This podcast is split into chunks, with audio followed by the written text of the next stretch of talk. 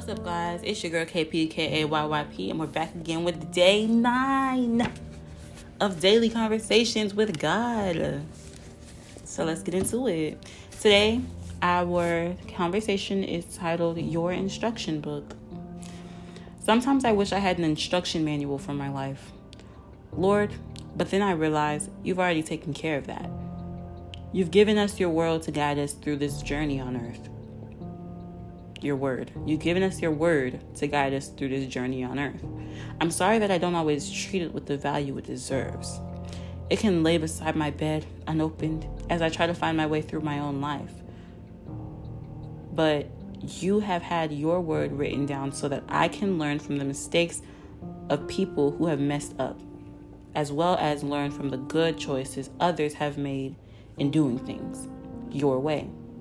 I can read about how much you love me how you forgive me and what I need to do and act in live. Oh my goodness. Sorry, y'all. This is really tongue tied. Okay. I can read about how much you love me, how you forgive me, and what I need to do to act and live wisely. God, Thank you for not expecting me to figure things out on my own. You have given me your word so that I can grow closer to you. Thank you for sharing your instruction manual with me. Amen. The scripture we have for today is All scripture is inspired by God and is useful to teach us what is true and to make us realize what is wrong in our lives. It corrects us when we are wrong and teaches us what to do is right. 2 Timothy 3, verse 16 of New Living Translation. Mm. So, that pretty much just goes along with what I said a few days ago about how the Bible, even though it was made by men, even though it was written by men, excuse me, sorry,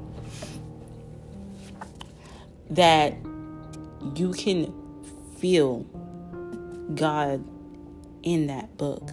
You can feel what He wants us to know. You can feel how He wants us to think. You can feel what He wants us to get from that book when you read it. That's not something you can get just from a, a book that some guy wrote without the help of God.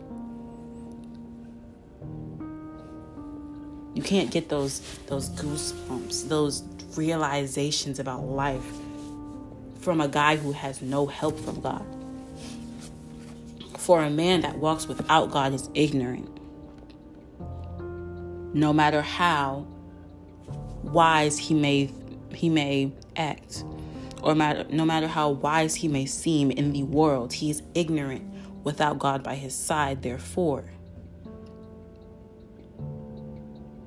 If your Bible makes any type of sense to you, if your Bible gives you any type of goosebumps, and if your Bible gives you any type of realization about your life, God is in the midst of it. Because no man can give you that. But you guys, that's day nine. I hope you guys enjoyed and stay wise, be educated walk in favor, keep your head up high, and thank God for waking you up every morning. Love you guys, and I will see you tomorrow.